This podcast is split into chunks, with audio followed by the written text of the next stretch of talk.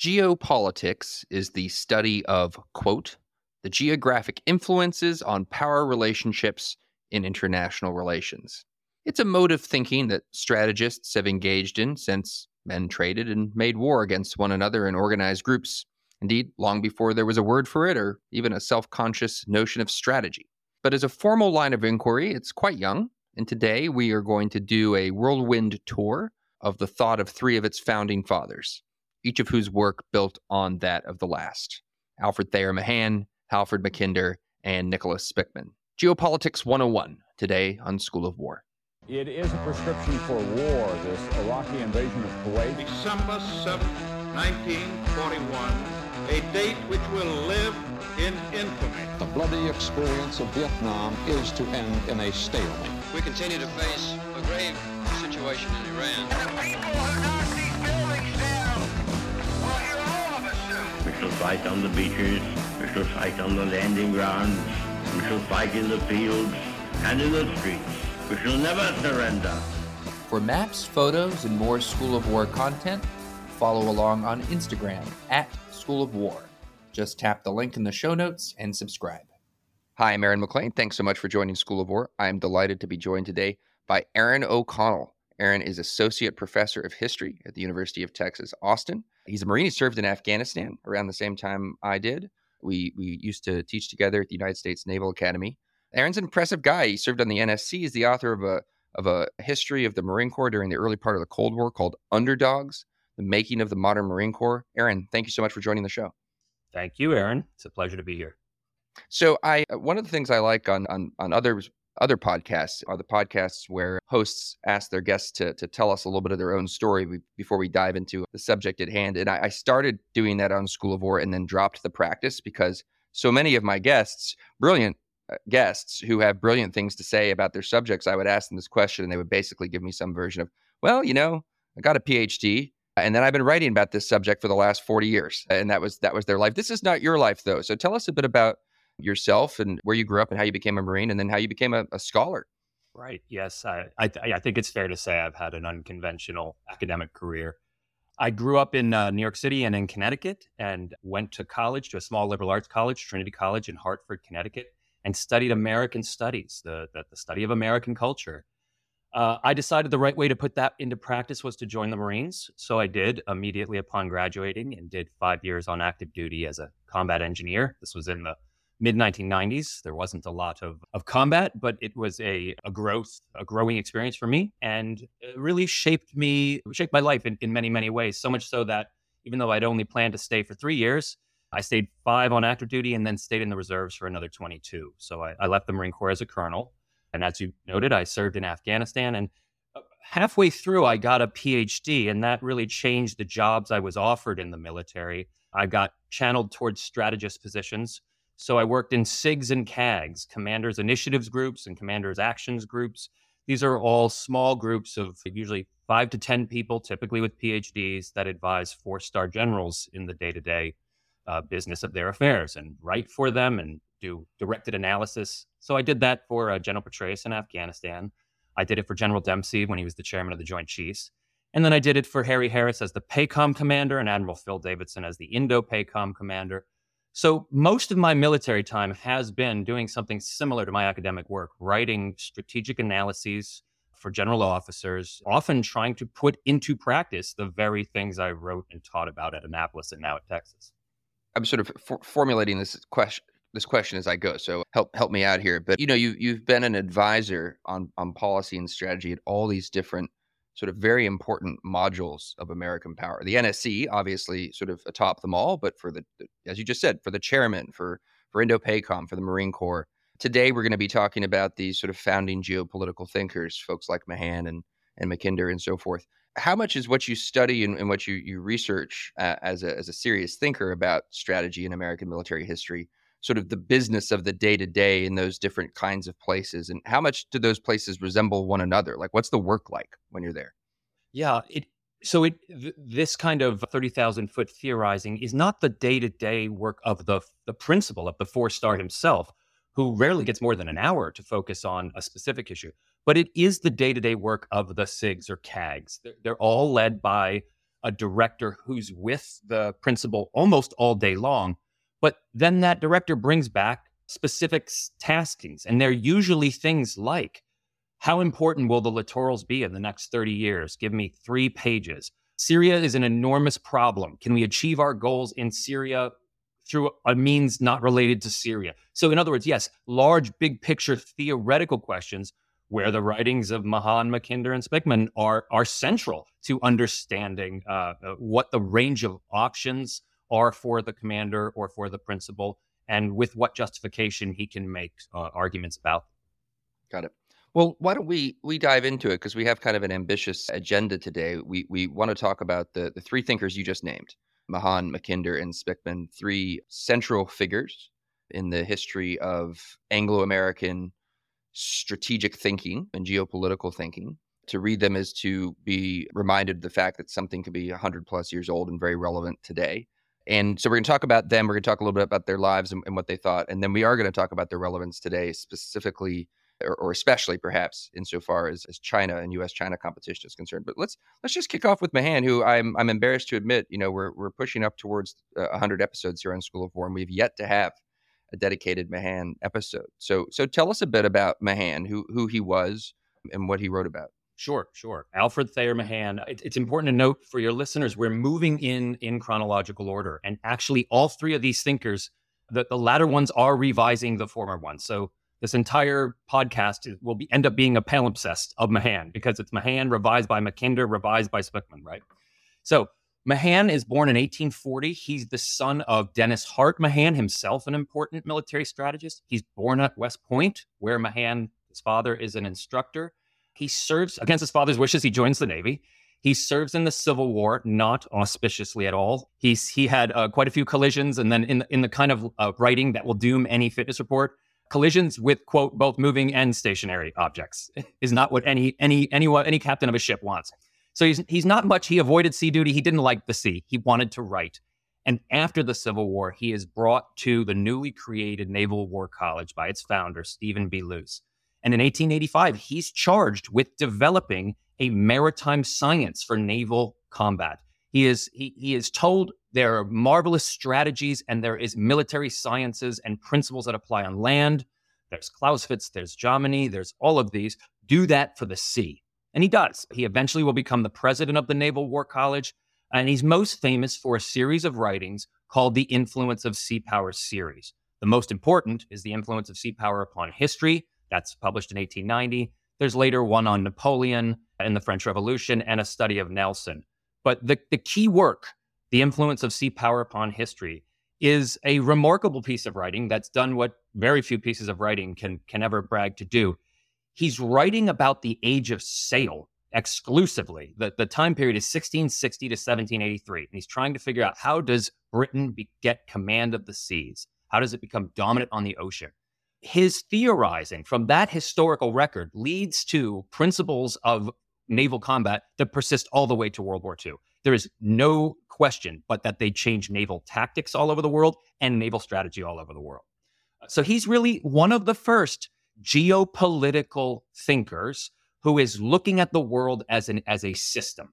And he comes up with some critical principles that I'd like to walk you through. The first is, in looking at all these wars between England and France and Habsburg Spain in the 17th and 18th century, he concludes, without any question, that they were all won by decisive naval engagements. Some big naval battle, one side won, and thereafter the balance of naval power was in one way, and the minority power or the failing power could not keep up. So point 1 for Mahan is, single decisive naval engagements are how wars are won. So you should never divide your fleet. Your fleet must always be ready to fight another entire rival fleet, because if you divide the fleet, it can be picked off. And once that engagement happens, you'll never recover. So that's point 1, single decisive naval engagement. That will shape tactics all over the world, all the way from Pearl Harbor to the Battle of Midway, to the Battle of Jutland in World War I, to Leyte Gulf at the end of World War II. Second, he noticed that in these rivalries between England, Spain, and France, that successful blockades were enormously determinative, but here too there was a problem. In the age of sail, blockades were conducted by sailing ships where everybody's using the same wind, and you could wait offshore while you blocked in your enemy's commerce. You could prevent commerce from going to port. Well, once we get steamships, now ships can't wait offshore forever. They're not dependent on winds. They're not dependent on specific currents in the same ways, and they need many more facilities and infrastructure to conduct a blockade. They not just need coal, but coaling stations. They don't just need parts, they need machined parts. So all of this convinces Mahan that there needs to be a change in how you control an enemy's commerce. So I'll give you a quote from Mahan, and then we'll explain it. This is his major point. "It is not the taking of individual ships of convoys, be they few or many, that strikes down the money power of a nation. It is the possession of that overbearing power on the sea, which drives the enemy's flag from it. By controlling the great common," that was Mahan's word for ocean, "one closes the highways by which commerce moves to and from the enemy's shores." So Mahan realizes blockading, or at least stopping commerce, is essential, but that it can't be done the same way anymore. And from that reality comes Mahan's theory of interior lines on the ocean and sea lanes of communication. This is the major insight. It follows something of a formula. It's quite simply that in the modern world, great powers need strong economies. Those strong economies are based on trade. That trade is overwhelmingly and increasingly maritime. So once you need trade moving across oceans, then there has to be a way to control that trade. And Mahan takes note of just basic geography and then spells out its naval consequences. Quite simply, there are choke points all over the world. There are straits like Malacca, Gibraltar, the English Channel, the Persian Gulf. These are all areas through which a lot of trade has to move, and which is so narrow that a rival navy could close it down. He then proceeds to reason, if you can close down the choke points, you can control the trade all over the world. So you don't need to blockade a nation at its shores. You can have a pointillist approach to blockade by shutting down the choke points. If you do that, you control the sea lanes of communication. That gives you interior lines around the world, the ability to move your fleet quickly around the world to challenge any rival fleet and defeat it in that decisive engagement. So that's the big picture idea. We can move as you like to its ramifications. Well, let me ask a question about the very first element that you identified, which is this quest for a decision at sea, and the sort of requirements that come from that to not divide your forces and so on. Was he right? Was Mahan right about that? I mean, this is a source of some dispute later with folks like Corbett. And I guess so much of what you outlined seems in a way so reasonable. I mean, how could you argue against it? But I do wonder about that one. He was certainly right on the importance of choke points to maritime trade. In fact, with all three of these thinkers, the geography is right. The ramifications or the prescription one takes from that geography is where all three of them find themselves having to do some explaining. Yeah. No, I mean, on decisive engagements, though, yes. Is it true that wars at sea will be resolved, should be resolved, and you should essentially focus your planning and energy on resolving wars through decisive engagements at sea? Yes and no. So again, it's a historical approach. So it was true about Britain and France in the 17th and 18th centuries. That's fair. Got it. Okay. And then, sure, there's always moments like the end of World War II, the Battle of Leyte Gulf, a massive engagement where by the end of it, the Japanese have no navy, more or less. So I guess you could say that was a decisive naval engagement, but any engagement by the end will be decisive when one side wins. So it isn't so much the idea that seek the giant battle at sea, that whether that was right or wrong. It certainly proved false in World War I. The Battle of Jutland is that effort, and it doesn't do what it should. But more important than the pursuit of the single engagement is that what Mahan's proposing isn't possible for anyone but Britain. How do you never divide the fleet when you have a continental power like the United States, where you need to defend three different coasts? Impossible, right? So there are a number of problems with Mahan, and they mostly come in his technological solution for the problem he's explaining. So he says, hey, you've got these choke points, you've got to be able to seize those choke points. His solution for that ends up being dead wrong. His solution is battleships, quite explicitly battleships, only large capital ships with great throw weight that can shoot farther and larger shells than the enemy will be able to seize these stationary points that navies want to hold, like, say, Gibraltar. What flows from his prescription that you need these battleships to control the choke points is also Mahan pitches a full naval infrastructure. You need coaling stations. You need colonies. You need bases. You need stepping stones to move your Navy around the world, because in the 1890s, for every 1,000 miles that a fleet traveled, it would lose about 10% of its ships through repair problems and just breakdowns. So Mahan got some things right and he got some things wrong. He definitely got right that maritime trade is the lifeblood of a nation in most cases, and that choking off that trade proves advantageous to an enemy in war, without a doubt. And that you don't need to do it by blockading a shore, which is much harder to do. Got it. And so just to draw out, I think, an important implication of what you've just said, if national power is going to be secured through this kind of this navalist approach, and you're going to need the Navy, you're going to need the bases, et cetera, et cetera, you are sort of adopting a kind of imperialist approach, certainly an approach where you are heavily engaged ashore abroad in order to secure yourself. Those two things are going to have to go together if everything that you just outlined is correct. Is that right? That is absolutely right. Mahan is not an ardent imperialist. He is slightly conflicted, but not much. And the thinkers that follow him will see more contradictions with what he's very comfortable with is, hey, to secure and produce national greatness, we need to control some things that may include controlling what he thought of as lesser civilized peoples. But most importantly, we need stepping stones through the Pacific. We need a way to move our fleet and a way to seize these choke points. And he is, importantly, great friends with Teddy Roosevelt. So Mahan is writing in 1890. We've already started our building program by then. But the decisions to take Guam, Saipan, and the Philippines in the Spanish-American War are at least influenced by Mahan's ideas. The decision to build the Great White Fleet, an unbalanced heavy cruiser, battleship, heavy fleet that Teddy Roosevelt creates and sails around the world, that's from Mahan. The many naval occupations we both know about from Marine Corps history in the Caribbean, that's all TR's effort to create an American lake in the Caribbean where he has Mahan's interior lines, the ability to move throughout that water as if it were his own, create a Panama Canal, and therefore be able to ward off any rival navies before they even make it to the Caribbean. All of that is Mahan's influence on American foreign policy. Slightly conflicted about imperialism, but not much. Sounds like a pretty reasonable description of my own view of things, for the record. Many things you and I disagree on, my friend. So your mention of the Marine Corps is a good way to pivot, I think, to the present day. So I was struck some years ago, and I wrote something short about the growth of the Chinese Marine Corps. Or Chinese Marines. I'm not sure the word corps is in there. Because as you just, I think, very ably point out, you know, you don't need a Marine Corps unless you are engaged in these particular kinds of missions abroad. You know, you need a Marine Corps to do these things like seize or hold, rather, bases. You know, you don't Correct. Need Marine Corps for a more inward-looking, or, you know, more continental security approach. So I think is it Kaplan who said that the Chinese are all Mahanians now? What about what the Chinese are up to seems reminiscent of Mahan to you? Oh, quite a lot.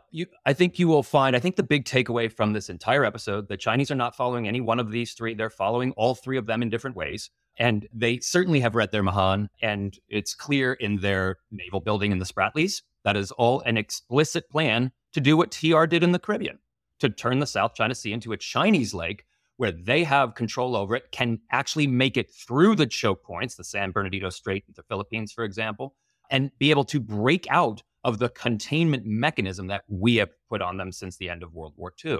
So the 9-dash line is Mahanian, without a doubt. Not just the naval building, but indeed the fact that all of China's vulnerabilities in maritime trade are in three major ports, right? Shanghai, Beijing, Hong Kong, and then Singapore, which isn't theirs, but close by. This is where massive amounts of trade move, and they understand quite well that the United States has the military power to hold them in those interior lines and not let them break out of them. So any attempt to control maritime geography so that you can move in it better, you can move military or trade forces or prevent others from doing so, that's Mahan, effectively, and the Chinese certainly are doing that, albeit in a I think a more limited way than the United States did in a previous generation. Well, so I'm curious about this comparison, because we are not the first, of course, to draw the comparison between the growth of American naval power and, you know, America's securing of the Caribbean and so forth, and compare that to China's behavior in the East and South China Seas. But it's always struck me that there is a very important difference between the two exercises, which if I were a Chinese strategist, I would be very concerned by the difference, which is that the United States enjoyed, to a substantial degree, not a total degree. Obviously, you have the Spanish-American War, you have Cuba, but a substantial degree of distance and sort of non-interference from European powers throughout the 19th century. In part, I mean, it's the Monroe Doctrine's success to a point, but it's also because Europe is too busy fighting itself, right, and chasing its own tail. And it does not seem to me, and I want to get your reaction to this, the Chinese are currently enjoying the same kind of lack of attention. And so I don't know if I'm a Chinese strategist, how that affects my thinking. To me, it seems like it would pose a big problem. Yes, they have a much more crowded neighborhood. I mean, the places where they are the areas they are seeking to obtain either informal or formal sovereignty over is contested by Vietnam, Philippines, some cases Indonesia. Like, it is a crowded neighborhood. And as we both know, there are quite a few treaty allies in the neighborhood as well. So it's not comparable. The Chinese have a much more difficult strategic problem to solve there that we did not have with, say, the Dominican, Haitian, and Nicaraguan interventions, not even remotely similar. Well, why don't we, let's move on. And as you pointed out, we're not really moving on because each thinker is revising and building on the last. So let's move on to Halford Mackinder, who I've always or at least loved since I first encountered him. He's an amazing writer. Of the three men we're talking about, I would make the assertion, I don't know if you would agree, that he's the best prose stylist of the three. I'll lead off with that he's the most interesting person by far. I mean, okay, well, go ahead. Mahan didn't like to be at sea and wanted to sit and write. Spykman, not much different. Oh my gosh, Mackinder is a scholar, a politician, an explorer. He founds the London School of Economics. He's the first director of the Oxford School of Geography. He's a founder of the field of geopolitics, though he hated the word and for good reason. He got in a bunch of trouble on an exploration to Mount Kenya, where he either ordered or acquiesced to the summary execution of a bunch of porters. He, too, is a fairly ardent imperialist. He's a Brit, and he believes greatly in naval power. But he is seeking to update Mahan because his principal starting point is that he feels what Mahan was explaining doesn't really hold true as much at the start of the 20th century, just 15 years after the publication of Mahan's most significant works. The first thing he notices he has three major works. The one everyone likes to quote is the 1904 essay, The Geographical Pivot of History, which is a lecture to the Royal Geographic Society. But then he updates, in that he explains the idea of the world island, the heartland, and the pivot state, which I'll get to in a minute. He then updates that idea right after World War I in 1919 in a book called Democratic Ideals and Reality. And then in the middle of World War II with a book, or an essay called The Round World and the Winning of the Peace.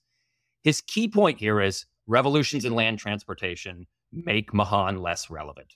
He is writing at a moment where southern Siberia is beginning to be industrialized, and he sees the geographic features of the Eurasian continent and sees great, great danger from Russia. He's one of the few people. He was so suspicious of Russia that probably the only person you could compare him to as equally suspicious is Winston Churchill, and that's saying a lot.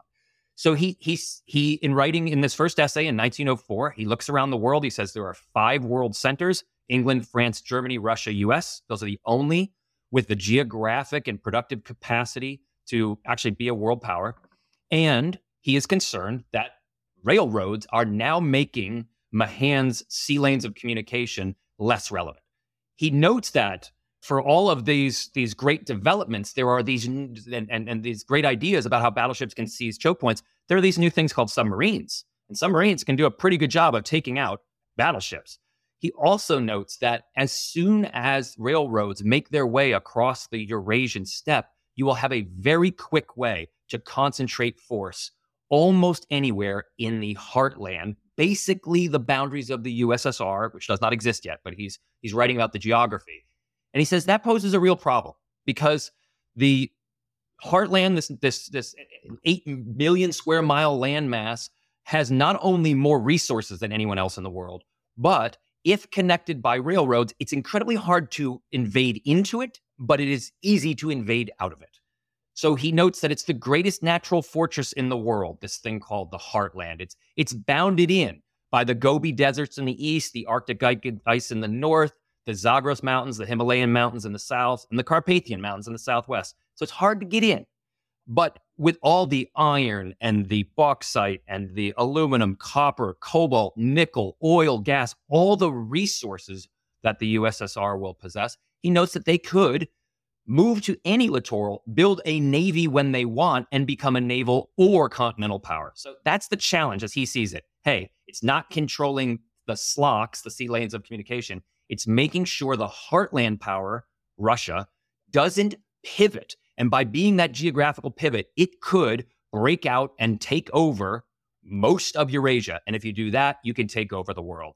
That everybody likes to quote him very simply, that if you control Eastern Europe, then you control the heartland. If you control the heartland, then you control the world island. You control the world island, you control everything. That's too simple. What he's simply saying is that there are enough technological developments that show that a land power will be able to challenge maritime powers and can do so in a way that if they control this world island, no one will be able to rival them. And of course, his focus on Russia and the Russian Empire, you know, it's reasonable just from the perspective of looking at a map, as you just pointed out. I mean, Russia is proximate to this heartland area that he's talking about. But of course, there's also, you know, we're towards the end of a century here of extensive, you know, British, Russian strategic competition across Eurasia. So it makes perfect sense that Mackinder would be thinking about them. But of course, you know, it's really the Germans who he sort of ought to be thinking about and start thinking about him, right? And this is true of both him and Mahan, is that they are both read in Germany, right? Well, this one, yeah. So the reason that Mackinder hated the term geopolitics is because it gets appropriated by perhaps the guy you least want it to be appropriated by, and that's a man named Karl Haushofer, who is quite literally Hitler's tutor. So Haushofer, a geographer, a general, and a man of some intellect, visits Hitler and Hess in prison after the Munich beer hall push, and schools them explicitly on the heartland. And it is he that gives Hitler the term Lebensraum. And it is that logic that Hitler contorts to say that this is actually just the science of statecraft, by which we have to seize the heartland before it seizes us. So that's not Mackinder's fault, obviously, that this idea gets contorted. But in his later revisions, he will note exactly what you're saying when you said he should be worrying about Germany. One of the main revisions of Mackinder that Spykman will hit upon is, hey, it's not really heartland power pushing out that explains most of the 20th century. It's rimland, or what Mackinder called inner crescent powers, like Germany, pushing into the heartland. So this idea is really a statement about the geographic potential of Russia / the Soviet Union. The predictions Mackinder made were mostly quite wrong. Yeah, but the principal one is he really had banked on railroads. He thought that his pivot, the area that he thinks is the center of the Eurasia, is Siberia. It's north central Eurasia. And he thought the steppe from Mongolia all the way to the Fulda Gap would eventually be crisscrossed by industrialized railroads. And that did not happen. Yeah. So that part he missed. Well, we'll talk about Spykman and Spykman's revisions here in a second, but to just kind of skip over Spykman for a second and come up to the present day. Is there a way in which Mackinder was wrong for a long time, but actually here in 2023, parts of it are seeming that the heartland, the centrality of the heartland specifically, is seeming more and more plausible for any number of reasons? I mean, that's an impoverished and not particularly well-developed part of the world for most of the 20th century. But today you actually do have, in part because a lot of Chinese investment, improved transportation infrastructure. You have apparently the warming of the climate is creating more opportunity for land use in Siberia than ever there has been before, which will come with all sorts of problems as well, apparently, but also obvious upsides. You've got the Arctic less frozen in than it used to be, which I'm not sure if that's a good thing or a bad thing for Mackinder's theory. I'd have to think about that for a second. But is there a way in which actually 100 years later, he turns out to be more right, perhaps, than he was at the time? Yes, I think that's fair. I mean, if you restrict the main point to look at the resources and the defenses of the geographic territory of Russia and then expanded to the Soviet Union, that is a very serious problem. So China's pursuit of those resources is practical, reasonable, makes excellent sense. And Mackinder would say, I told you so. Why wouldn't they be going for those resources? That's where they all are. But the idea, there was this notion in Mackinder, even after he revised it to account for Germany being the threat, and he writes the last revision in 43, and he's no longer claiming that it's Russia. He's now saying it's Germany. But even as he makes those revisions, he is clear that the ability of that heartland power to control Eurasia is the central threat. I guess we could talk about that ideologically. The Cold War, recycles or works within that paradigm to a degree, but doesn't the Russia-Ukraine war at least give some indication that the ability of the heartland to push out is deeply constrained? Yeah. And that, I think, has to do, one of the themes you'll hear throughout is that all three of these guys got the geography right, but they all said, oh, sure, national politics matters too, or culture matters too, or the leaders matter too, but that's it. They only gave them as caveats in most cases. And anybody watching Russia and Ukraine, it would be quite foolish to say, well, the character of the Russian regime isn't affecting how its military is fighting, or the nature of Putin isn't affecting how the military is fighting. Of course it is. So I think that he is right of that enormous potential.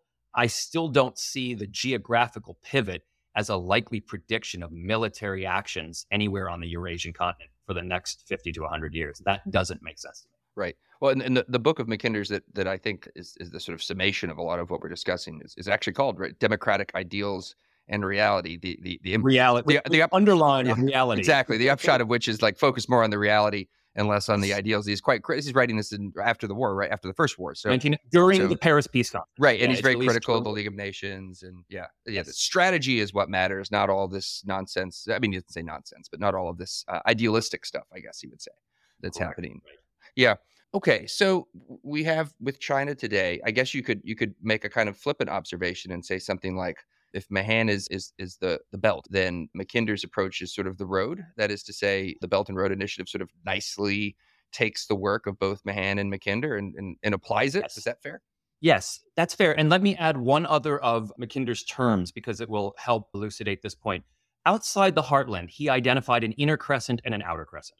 The outer crescent is the U.S., Australia, South Africa, literally the farthest away that could muster productive power to have a navy and move in. But the inner crescent is everything under the heartland, which looks exactly like the road of the Belt and Road. Right? It actually extends all the way to Spain, but Mackinder's inner crescent was Western Europe, all the way through the Middle East, all the way up to Crimea, then India, then China. And the idea was these are the states that can hold the heartland in if properly supported by the outer crescent, the United States.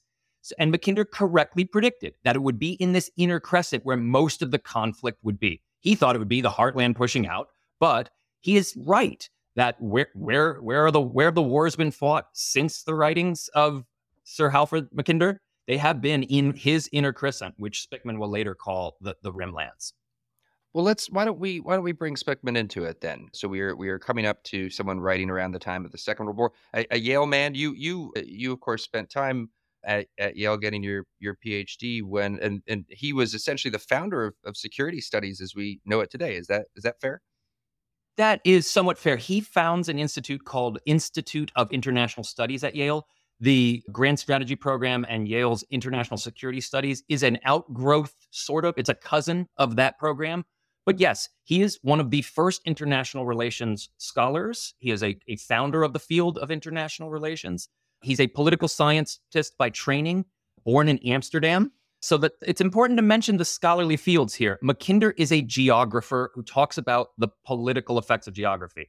Mahan is a historian who derives lessons from that history to explain geography.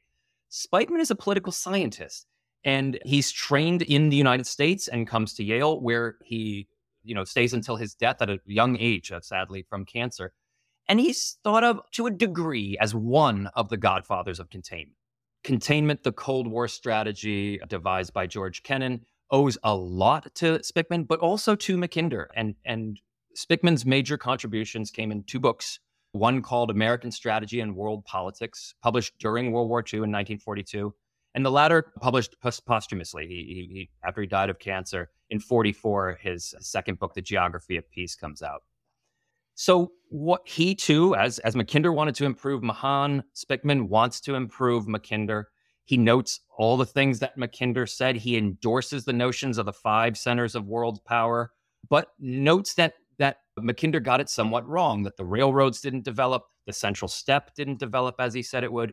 And as somebody who's published a book, I've got to say I've been very impressed with this fact. In 1942, Spykman publishes American World Politics, where he predicts not just that the U.S. will win, but that Japan and Germany are not the real threats. It's China and Russia. Yeah. And after the war, we will side with Germany, or should side with Germany and Japan, in order to contain that threat. And today we say, of course, that's containment, right? But there's a wonderful book review from 1942 of a scholar saying, well, who were these eminent scholars at Yale, and what were they thinking about when they let such an idea loose that the U.S. might need German and Japanese power after the war? So it was bold. It was brave and bold in 42 to say, never mind Germany and Japan. It's really Russia and China.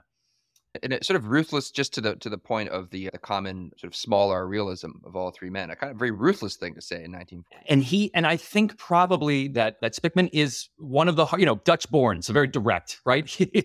This guy is a realist. I'd probably say he's more of a classical realist than a structural realist, but because there's so much geography, he often gets lumped in with the structural realists of just saying, oh, it's all about how many divisions, how much oil, how much coal, nothing else, right?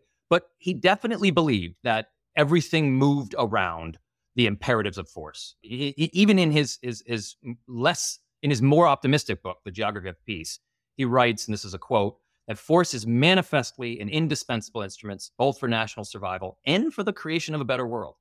So he has no qualms with using force to police or make the world better. He just wants to do it prudently, and he feels, as I still do today, that most of his students are geographically illiterate and illiterate to the awareness of how sheer and raw numbers of power shape decision-making. So he's trying to update Mackinder and Mahan in so doing, and he does so with a simple and sort of logical proposition. The littorals are where it's at. Let's look at where the population growth occurs. Let's look at what air power has done to geography. Let's look at how modern economies are dependent on petrochemicals. These are all things in 42 that are apparent that weren't, say, apparent to Mahan or to Mackinder. And so he says nonsense with this heartland pushing out business. The key is the rimlands, the littorals, that same inner crescent that Mackinder wrote about. And the key will be to form workable, pragmatic relations with those states in order to hold back the productive potential and potential aggression of China or Russia. Just quickly on this question of regime type and realism and how these men thought. This is more an observation on Mackinder than on Spykman, and we can skip around here a little bit. But I just, as we're talking, it comes to mind that Mackinder does have a fair amount to say about leadership and regime types, and the point he's making repeatedly in Democratic Ideals and Reality is that actually democracy is a problematic regime type for exercising power in the world, because it fails to appreciate the nature of power. And meanwhile, you have men like the Kaiser, who, because of their regime type, have a more intimate familiarity with power from an earlier age, and so are shaped and formed in ways that make them more dangerous and make democracies vulnerable. I don't know where Spykman comes into to the argument. Yeah, but Halpert definitely believe that. Yeah. I find it shocking, I say, that a British monarchist would be extolling the benefits of centralized control. You're right. And even Mahan offers 6 characteristics that shape national power. And the characteristic of the regime is one of those. None of these men are saying those things don't matter. But what happens is, I effectively think that there's a warning here, that people get fascinated with theory, and particularly if that theory has a map, and if particularly there's arrows on the map or a concept of that these two parties joined together, they'll be unstoppable. People love that. And because they love it, they become overly deterministic about geography. And war fighting specifically, where emotion, passion, and non-quantifiables matter so much. Yeah, and among the things that tie these three men together is that all three of them produced books with great maps. If you're the kind of person who I certainly am, certainly was as a young person, you're into that. These authors are for you. Okay, so the littorals, the rimland. How does this idea affect American policy? Dramatically, it is. Let us walk through what containment is after the winning of the Second World War, and you will see these thinkers all over it, but you'll see Spykman's focus on the littorals explicitly. We decide under the counsel of and the writing and thinking of George Kennan to not attempt to move into the heartland to remove this aggressive power, but to hold it in place so that its own internal contradictions will cause it to collapse. That is done economically, diplomatically, and militarily. There is attempts for a ring of treaty nations, Cento and Ceto, that go exactly along the littoral that Spykman told us to focus on.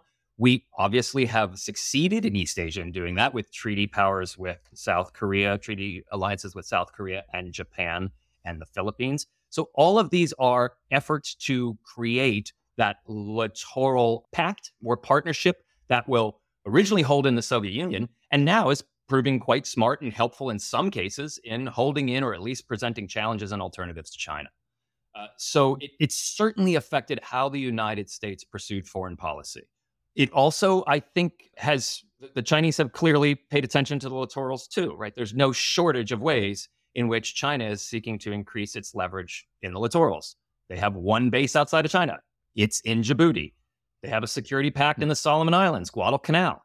Now, you and I think, both remember quite well from time in the Marine Corps that Guadalcanal is the first ground operation in World War II in the Pacific. Why? Why is it the first ground operation? Because as soon as once the Japanese can put an airstrip on there, they can threaten our line of communications to Australia. They can attack the line of communications between the United States and Australia. So it's not surprising that China now has an economic partnership and cooperation agreement with a tiny, tiny island in the southwestern Pacific that allows them to cut the lines of communication in the event of war. The debt trap with Sri Lanka and the Hambantota port, that is also an attempt to secure access to the littorals. The negotiations over Gwadar port in Pakistan. These are all attempts by China to make sure they have access to littorals. And that's Spykman par excellence. So let's talk about the legacy of these thinkers in a slightly different way. So it kind of comes into focus a little bit with Mackinder, then especially with Spykman, that there is a way in which the relationship of the British Isles to the continent of Europe and everything that flowed from that in terms of the British history and the history of British strategy. If you then zoom out and look at the world map, there is something about America and North America in particular, and its relation to Eurasia that seems strikingly similar. And that is the scale of things increases, the speed of travel and communication and so forth, the kind of incidents or episodes that could play out on the European scale in past centuries could play out at a global scale, and maybe some of the same principles would apply. So I guess to put all this in the form of a question, What specifically is the American role, and how does it develop from Mackinder to Spykman? And where do the Brits fit into all this? Do they just sort of fade from the scene? What happens to these littoral nations that are going to need to sort of be organized by America? Right. I like the way you frame that. And I think you're right that the benefits, the advantages, and strategies of a small offshore island of Great Britain are the same advantages and strategic problems that the United States has a continental island has when facing these rival powers on a global stage. I'll answer your question now. How does the role of the United States change between these three thinkers? Mahan's not the only American. Spykman is American too, as naturalized. But Mahan is writing specifically for the U.S. Navy. He's trying to craft an approach for the U.S. Navy. So it's even though it's focused on his historical writings are focused on England and France, he is mindful of this is a prescription for how the U.S. can achieve national greatness. So he is quite optimistic and bullish that America can join the great powers and have all the naval strength to overtake them eventually. Mackinder is reacting to the loss of British sea power. It is 1904 when he's writing his first one, and so it's already quite evident that there are serious challenges with Russia in the Great Game, and in fact that there are changes in technology that are making the ships not the only dominant weapon of war that Britain should entertain. So he regards the United States as having enormous productive potential. First and foremost, just the resources and its geography mean it's safe and powerful. And then he regards it as the crucial offshore balancer. Both Spykman and Mackinder want the United States to partner with and cooperate with the friendly Rimland or Inner Crescent powers in order to hold in the dangers from the heartland. Again, it starts with just Russia, but later it's Russia and China under Spykman. So all three of them recognize that the United States will do this through partnerships. And even though they're all realists, they are not stupid about that. They are not isolationists. Spykman is writing explicitly to kill isolationism. He thinks the notion of hemispheric defense is nonsense. And so all three really do want an engaged United States, one that recognizes that partnerships are beneficial. And frankly, the best way to win a war or survive a contest is to get your friends to do it for you. So I think that notion of partnerships and of engagement in Eurasia as opposed to isolationism, all three of them share that notion. And I think I think all three would shake their heads sadly at the state of this debate in the United States today, where there's still quite a lot of disagreement over whether the United States should be engaged in world affairs. Yeah, and the way in which we touched on this, but just to draw it out a bit, the way in which partnerships or alliances or however you want to rank them or phrase them, the role in which those play out, that issue plays out in these three authors is also, I think, it's obviously both relevant today, but also back to our comparison of the British relationship with the European continent. You know, British will be a naval power. They can find, you know, a sort of natural British strategy, if you like, is finding continental partners to wage war on the continent. For this goes, of course, very wrong in World War One with very negative effects, I think, for the British Empire. That in a way plays out today as well. That the United States has a kind of natural strategic role, performing certain kinds of strategic functions, and then it should have, per Spykman's thinking and the thinking in a way of all three men, partners in the littorals who have their own roles to play. And indeed, you know, as you pointed out, this is what you see in the Cold War and in containment, and you see competitions over control in these rimlands and the use of partner forces. And to this day, the same thing is happening. Is that fair?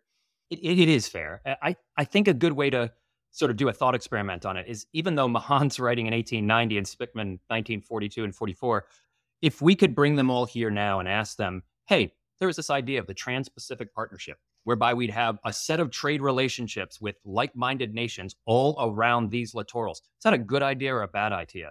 Even someone as realist as Spykman and his skepticism of alliances to overcome great power factors, I think they all three would have said yes, without a doubt, that's an excellent idea.